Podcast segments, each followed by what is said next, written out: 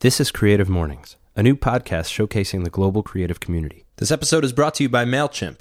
MailChimp helps businesses grow. If you're just getting started or you're already building a growing business, MailChimp makes it easy to connect with your customers and sell more stuff. It's totally free to get started, no expiring trial, and no credit card required. For more sophisticated marketers, pro features like multivariate testing offer the same power you'd expect in an enterprise marketing platform in an intuitive, easy to use interface. Learn more at MailChimp.com. This episode is also brought to you by Media Temple. Since 1998, Media Temple's managed hosting solutions have been the choice for designers, developers, and creative professionals worldwide. Media Temple, hosting for people with more important things to worry about.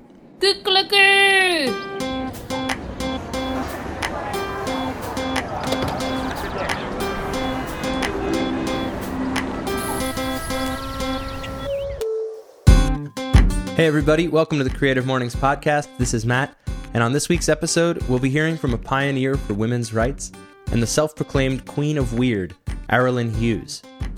Aralyn spoke in Austin, Texas, last October of 2015, when the Creative Mornings global theme was shock. And what you're going to get is a woman on the brink of 70, taking you through the different phases of her incredible life and how she broke free from the norms of her generation. She was so nice to speak to on the phone, and I even got to play the part of tech support as we installed Skype on her computer. A moment that Aralyn was very kind to let me share with you. What type of computer are you on? I'm on a Mac. Okay, so you Uh, see, do you see where it says it "Get works. Skype from Mac"? Skype for Mac. Right under you're you're in you hit. Yes, yes, I see it. I see it. Okay, so get Skype for Mac.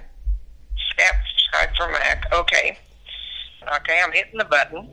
Oh, I tell you, it gives me something. It gives me a download at the bottom. Opening Skype. Okay, now I've got it. Oh, perfect. Then it's got the Skype equals applications. And I don't know what that means to do. Does it say Skype equals or Skype and an arrow? Arrow, arrow. Okay, so click on the the uh, Skype logo Okay. and then drag it into the applications folder. Skype into the. Okay, I got it. Done. Okay. Okay. Okay, so um, now I see Skype and I'm going to click on it. Okay.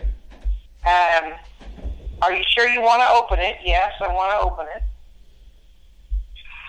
Okay, now it's making some racket. Oh, there it is. I hear it. Find your Facebook friends on Skype. Um, I see contacts up on the left. oh, I see what you as a missed call. Yep, there I am. Call, no answer, call, no answer. Type a message here. Okay. Type type hello in there for me. Um, in the message box, okay. Let's see. Hello. Okay. Oh, I got it. Okay. All right, I'm gonna I'm gonna hang up and I'm gonna call you back on Skype. Okay, bye. Bye.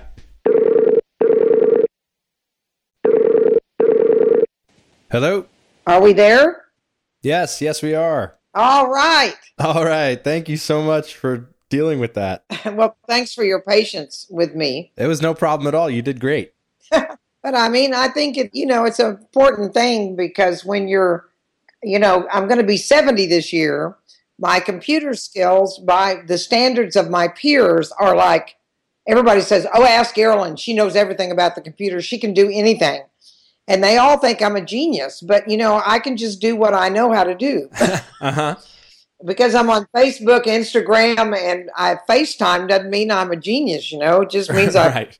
kind of got those down. Well, you took instructions very well, and I know from experience that that could have gone a lot worse. Well, I have learned to do that pretty well over time. I've needed to. I've needed to. So I I become very submissive when there's someone who has um, has control or is trying to help me with my computer. It's like whatever you say, I will do. My personality mostly is more dominant and high voltage, and um, you know I always like to be the one t- teaching, talking, controlling, having something to say. So Well, speaking to that high voltage personality and that you'll be 70 this year, I just want to say after hearing your lecture, it's really refreshing to hear someone, not just a woman, but anyone of your age and experience, speaking so openly. Well, I, I believe so too, and I, I like to talk about the things that are um, that are hard conversations. I like to talk about sexuality. I like to talk about death. I like to talk about fear. Uh, I like to talk about uh, relationships that don't work because everybody has them and everybody wants to talk about them, but they either don't know how or they're afraid or they are they feel like that they'll be judged by whatever they say. And so by my being open and honest and authentic about my experiences, it makes them freer to do so with theirs, I hope. Well, I think that goes without saying, judging by the mark you've left on Austin. And so, how did the Creative Mornings connection happen for you? Well, since I pretty much decided when I was 60 that the rest of my life would be dedicated to creativity and that I would spend each and every day and each and every project and each and every experience, travel, whatever, in the in the mode of art and creativity. So when I saw Creative Mornings, I don't know how I kind of crossed it or someone mentioned it and I went to see to see what it was about and I thought I got to go.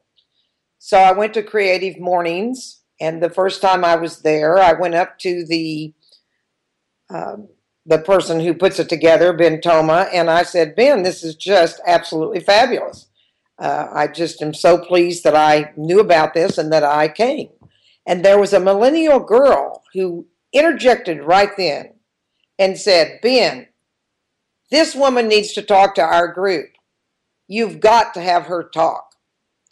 And so I said I would be willing to talk if you uh, ever have a space for me. And it wasn't long after that that he and I got together and the shock topic came up. It was a fit for me, and away we went. And I attend now every meeting that I can make it to. It's a not miss thing for me now. And there's really no better segue than to say that this is a not miss lecture. So stick around for a little bit more from our chat later on and enjoy getting to know the wonderful Aralyn Hughes right now from Creative Mornings Austin in 2015. Sex, drugs, rock and roll. I grew up in the 60s and it was shocking. We were the baby boomer generation born from 1946 to 1964, and we're now in the age range of 51 to 69. We created the largest cultural revolution the world has ever seen. And I think we're doing it again in our 60s. Because boomers today are the fastest growing, the wealthiest, the boldest, the most ambitious, the most difficult and demanding, the most health conscious, most obsessed with experience and service, the most female, and the fastest growing segment on Facebook.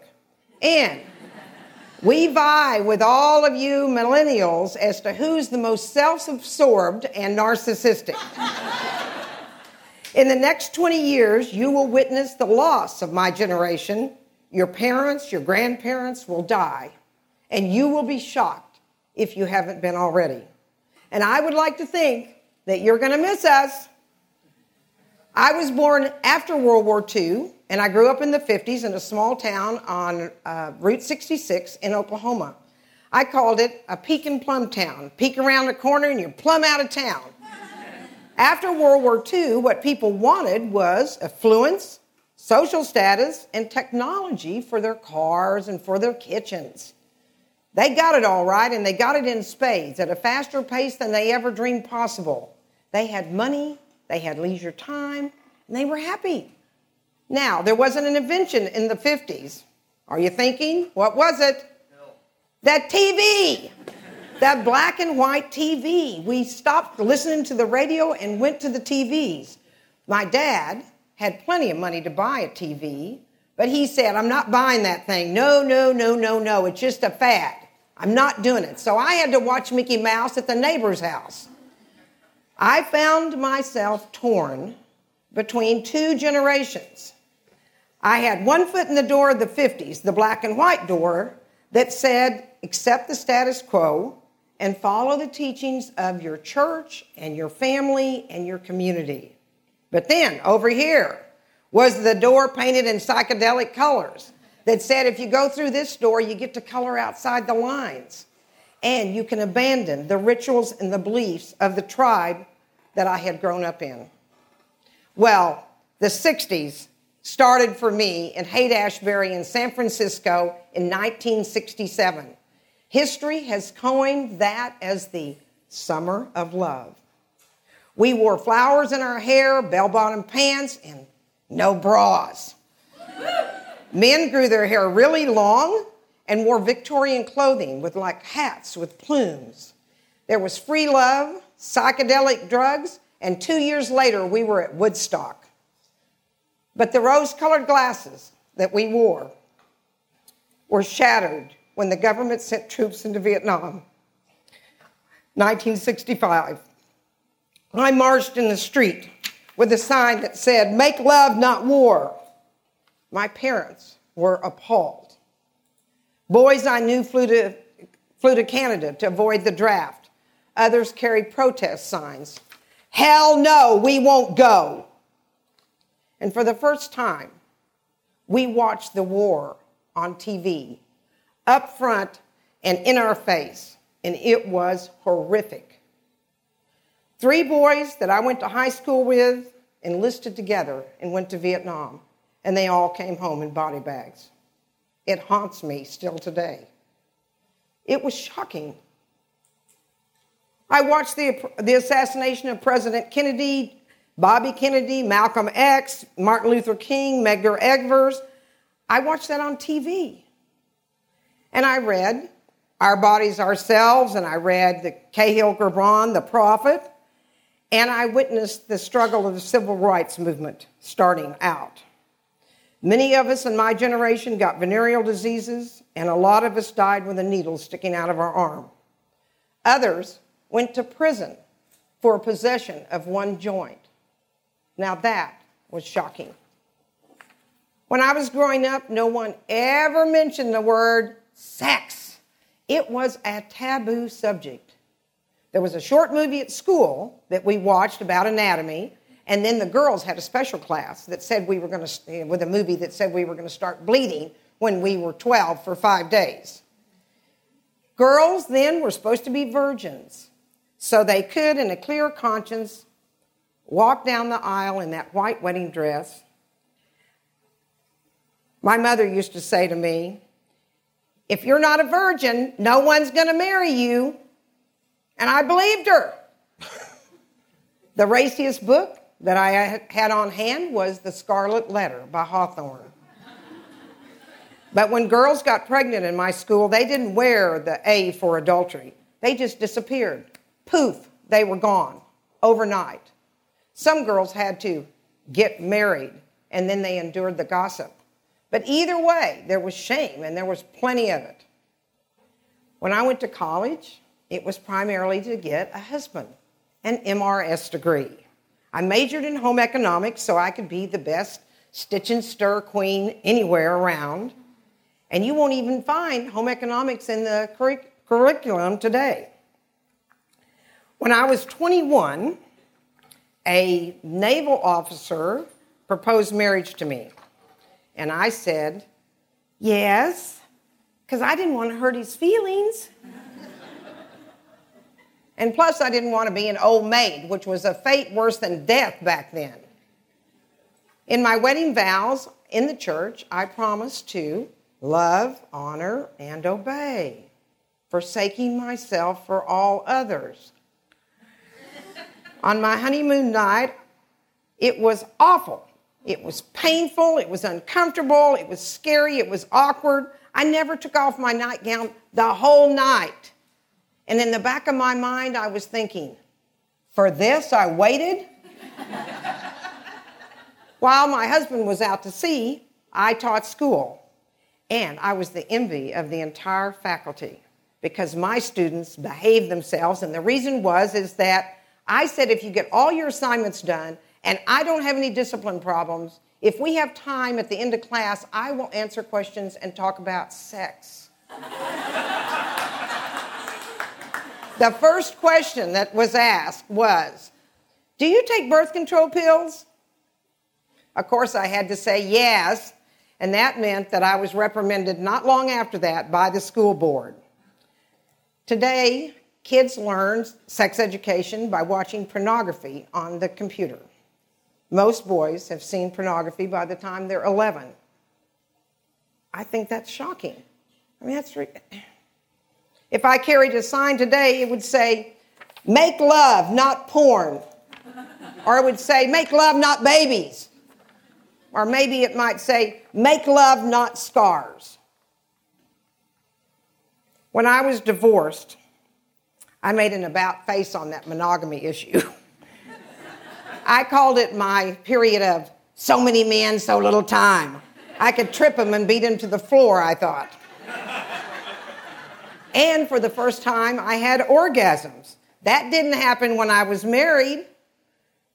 I lived after birth control and before AIDS. I lived in the best of times. In the 50s, the assumption was if you were a woman, woman that you would become a wife, a mother, and a homemaker. Back then, a woman couldn't serve on a jury, she couldn't buy a house or get a credit card without a husband. You could aspire to be a teacher, a nurse, or a secretary, but only working until the children were born. If you were a teacher, you had to quit if you got pregnant. Getting an abortion was in a back alley. That was shocking. But the most shocking thing that happened in the 60s was the advent of the birth control pill. Yes! This reality changed everything forever. We had to play like we were engaged for a doctor at the health center to give us a pelvic exam and to issue a prescription of birth control pills. So, of course, I had the five and dime engagement ring that all of my uh, sorority sisters and Tri Delt shared so we could get the pill. Having a pelvic exam, my legs spread apart for some man that I didn't know was the most shocking thing that happened to me back then. With birth control pills, women had a choice for the first time of whether or not they would have children. And they could have affairs just like men because they didn't have to worry about getting pregnant anymore.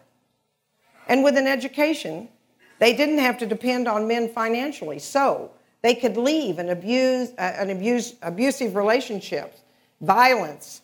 And what was shocking to me is that my society at that time approved standing by your man and suffering an abusive relationship more than they approved of a woman getting a divorce. Getting a divorce was shameful. That was shocking to me. Today I'm shocked about who I've become. Shocked I'm not a wife, mother, and homemaker. The course my life has taken has been nothing like I expected. I'm shocked to remember that I was sexually abused by a Baptist deacon next door and I never told anyone. I'm shocked my husband divorced me because I, I didn't want to have children. Shocked that I felt freedom and liberation after relationships were over. Shocked that I had sex with men I wasn't married to 50, 75, 100. I stopped counting. Shocked I never remarried. Shocked I got pregnant. Shocked I had an abortion. Shocked I became a foster parent. Shocked that today my best friend is my housekeeper. Shocked that he is a homeless man and he is the man in this world that most cares whether or not I'm happy. I'm shocked I got fired. I'm shocked I declared bankruptcy. Shocked I've traveled around the world, mostly by myself. Shocked I never found the one. Shocked that I can be lonely sometimes when I have a computer, an iPad, and a cell phone, and probably 2,500 people in my database. Shocked that I'm here today saying all this stuff that I'm saying to you. I can hear my mother saying right now, she said it a million times, you just don't air your dirty laundry out in public. and I'm shocked that my longest lasting relationship, 16 years, was with my Vietnamese potbelly pig, who went on stage with me as a sidekick and was the inspiration for my life change to being on stage. I am shocked my parents died. I thought they would live forever. Shocked that the loss and the grief still endures. And more shocking is it seems like they just died yesterday. And that's because I'm old. I hadn't noticed. I'm going to die in the next 20 years or so. I'm in the last chapter of my life. Today I see a reflection in a, in a window when I'm walking down the street, and I go, Well, who's that old lady? Hi. you too will get old if you're lucky, and you too will die. Shocking, isn't it? Just like sexuality was the taboo of the 60s, death seems to be the taboo today. And I find that shocking. When I talk to my peers about death, they think, oh, that's morbid. I don't want to talk about that. Let's talk about something positive. They tell me I need to get a facelift right away because the longer you wait, the harder it is to get out the wrinkles. And I see them become exercise nuts, raw food addicts, and they seek medical t- attention at the drop of the hat for anything to stave off that aging process. I hear, well, I take care of myself, I'm going to live to be 100. Well, some will, and some won't. My greatest nightmare is that I would live to be a fucking 100 years old.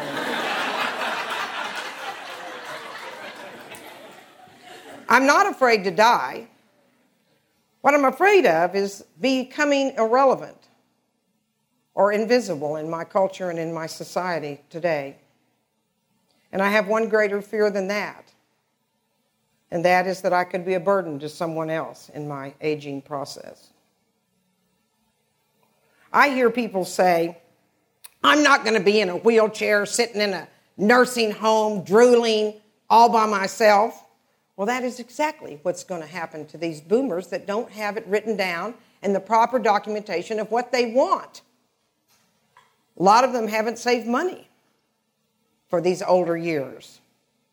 And with today's trends, 90% of people die in nursing homes or hospitals. Boomers are going to die shocked. I never saw a dead body. Have you ever seen one, a dead body? Well, let me tell you, I hadn't seen one, and I just walked in a funeral home. I, I didn't know what I was going to do, like say, you know, are there any dead bodies in here I can look at? But there wasn't a soul there. So I went into this room, and there was a man laying embalmed in the casket. And you know that saying, you'll know when you know? Well, I knew that man was dead as a doornail. In my parents' day, the dead laid in state in the living room of the house. They died with their mouths open, their eyes frozen, and when they started to smell and turn black, they buried them. Everyone saw the body as it was. It was not pretty, but it was real. But today, we think maybe embalming people is more desirable. They wire your jaw shut, they put makeup on you, and they shut your eyes. So people can file by the casket and say, Doesn't she look natural? The cost of looking natural is that in, those embalming fluids go, they're toxic, and they go into the ground with those dead bodies. Cremation puts, up a, uh, puts out a lot of CO2 into the air, and that's not much better. I heard a joke the other day. Someone said, Cremation will be my last chance to have a smoking hot body.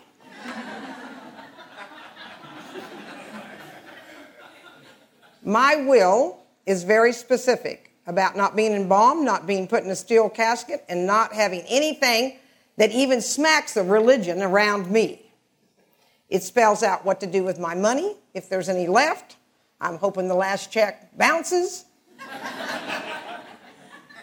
I've listed my friend in my health directive as the one who pulls the plug if the time comes. I know she can do it because I was with her when she had to do it for her mother. I've spared my only sibling, my brother, of that task. When I'm on my deathbed, I think I'll be present as I've never been present ever before. I want to savor every moment that I'm there. I think it's going to be exciting. So I have made preparations and I bought a um, eco burial plot out just past the airport where I'll be buried, wrapped in a cotton sheet, deep enough so the animals don't dig me up. I don't want my body parts over there on the airport tarmac. And I want to keep it simple. I want a little rock beside my little grave that reads what I wrote. She never ran out of things to talk about, she just ran out of time. And I may be running out of time, so I'm going to move on here. But I wanted to tell you that I'm shocked today that with my education, my money, my consciousness in the world, that I am hopeless to right any wrongs, stop any atrocities, or save the environment. Stop racism, preserve the reproductive rights for women. I used to protest, write letters, but now it all seems so big and so hopeless. I do nothing, and that's disturbing to me. Nothing people do anymore really shocks me. I'm kind of thinking maybe I'm shock immune. Maybe you've got an idea and you can see me after the talk. Try to shock me. But the truth is, I want to be shocked. But I want it to be different. I want to be shocked by real connection, lovemaking born of true intimacy, an emotion that I feel by seeing a beautiful painting or hearing some music that inspires, inspires me. Birth, new life, Earth's incredible way to rejuvenate itself. I want to be shocked by sweetness, tenderness, and incredible acts of kindness and compassion. I want to be shocked by being a light for someone at the end of the tunnel. I want to be shocked by being a role model.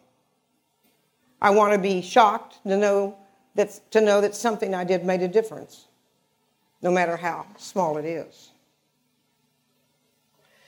I've experienced a lot in my 69 years, and at certain points, I have been so certain about things. But the more I know, the more I know what I don't know. And I'm not so sure about much of anything anymore. Maybe I'm not self absorbed and narcissistic after all. I hope that's true.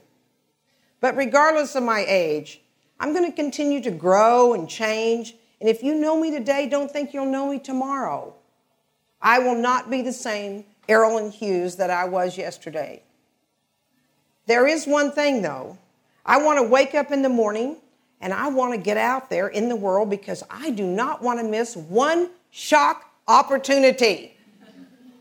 Because the truth is, I am part of this culture.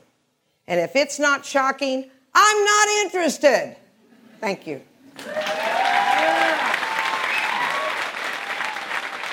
You can watch this talk and browse the complete archives at creativemornings.com. So, Aralyn, do you feel like the culture today, with everything so readily available online, that maybe it seems like there's not much left to be shocked by? Yes, and um, I, I don't know. I don't know what to say about that. I, um, you know, I want to be shocked. I want to be surprised. I want to. Uh, I, I want to have mystery in my life, and I want new things but I don't want them to be harsh and violent and um, ugly all the time. Although I like to keep up, you know, I like to know what's going on, and um, so it's a it's a kind of a catch twenty two. I don't know exactly um, how to manage the balance of the shock. I do know that um, I spoke to a group of millennial women, and I was talking about some kind of harsh things going on in terms of human trafficking. And she just burst out in tears because she was so present and so thrown away uh, or, or blown away, I guess I should say, by what she was hearing. And I found out she doesn't watch TV because it it scares her, it upsets her, and it and she can't stand the violence. And I was thinking, you know, there are people walking around that are not as hard as I am. yeah. Because I have seen it and I can talk about it in a in a in a in a clear fashion. But she is affected emotionally by it because it is so shocking to her. Well, I'd say that there are a lot of people not as hard as you. I think there, it's a softer skin these days. That old generation of get out of the house, get married, get a job has really turned into the follow your dreams and stay as long as you like. Yes, Um, I, I'm familiar with this because my friends are having their children come back home and live with them. They have college degrees. They're certainly not uh, incapacitated mentally or physically, but they have come home to live because they can't make it financially. They're um, they're just out there kind of winging it, and they're just not finding their place. And you know, I think there's those three things that we all want. We want to be seen, we want to be heard, and we want to we want a tribe. We want a, a place where we fit in. And I think those places where we fit in are becoming more difficult to find sometimes. Right. Does that concern you at all about the future? I I see it and I have to go with it because in my generation it's easy for people to say, "Oh, you know, these kids should do this and do that," and and and pretty much put them judge them by the standards that we had growing up and in the 60s and the 70s and the 80s or whatever. But the bottom line is is that you know, I ha- I have to trust this generation that's coming up. I I see a lot of things that don't fit and that are, are quirky to me and are and I'm I'm just going to talk about my experiences and my story and how I see the world and and hope that uh, it it sheds some light so that people can make this world work better for all of us. Um, because we don't say we don't do any any good by just cranking about the uh, the generations that follow us. That's been done for a hundred years there, and we we've always somehow managed. There's always going to be people complaining about the same old things because nothing will ever live up to their glory days, you know. And there needs to be more of an acceptance of change. Right, and walk away from old beliefs and old ideas that don't serve us anymore. We have to give those things up. we have to be present and um, and be willing to to go with the change. Absolutely. So before I let you go, we ask all of our guests at the end of the podcast, how do you challenge yourself creatively? Hmm.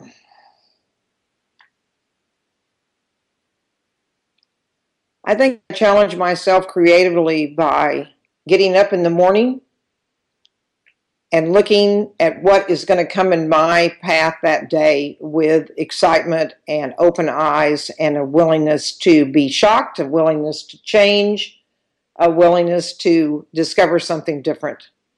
You know, I always kind of say it but there's a Dr. Seuss quote that says, "I be who you are and say what you feel, because those who mind don't matter, and those who matter don't mind." Mm-hmm. I love that quote. Yeah uh, because I think we all need to be who we are and not and live our lives for who we what serves our nature and who we are rather than living the lives of other people because that's what they think we should do. It's so well said, Aralyn. Thank you so much. I'm I'm really glad we had a chance to speak. Well, I am too, and I'm sorry for no. there were some complications in getting it together, but we got it done, and yep. that's what happens, and that's what matters. Don't worry about it at all. It was my pleasure. I'm I'm glad it worked out. Okay. Bye-bye. Bye. Bye, Matthew. I love that she calls me Matthew at the end. So, hey, if you've been listening to the show and you dig what we do, please head over to the iTunes podcasting page and leave us a quick review if you can. Next week, we'll hear from Baltimore based rapper DDM, who spoke to Creative Mornings DC on the importance of language and being true to yourself. I've always been an aggressive person, but I didn't know where to channel this aggression because trying to be like DMX or trying to be like Biggie, that's not who I am. I grew up watching Jem and the Holograms, you know what I'm saying? Our thanks to Inga in Brooklyn for this week's rooster, and we would love to know what a rooster sounds like where you're from. So please send us a voice memo of you and your best impression to podcast at creativemornings.com. Thanks to Aralyn Hughes and everyone at Creative Mornings. This episode was produced and edited by S. Mateo with sound engineering, mixing, and original score by Devin C. Johnson at Little Library Studios in collaboration with S. Mateo Music. Follow us on Twitter at Creative Morning. Remember, it's singular, and use hashtag PodcastCM when you tweet at us. For a complete archive of talks or just to get involved, go to creativemornings.com.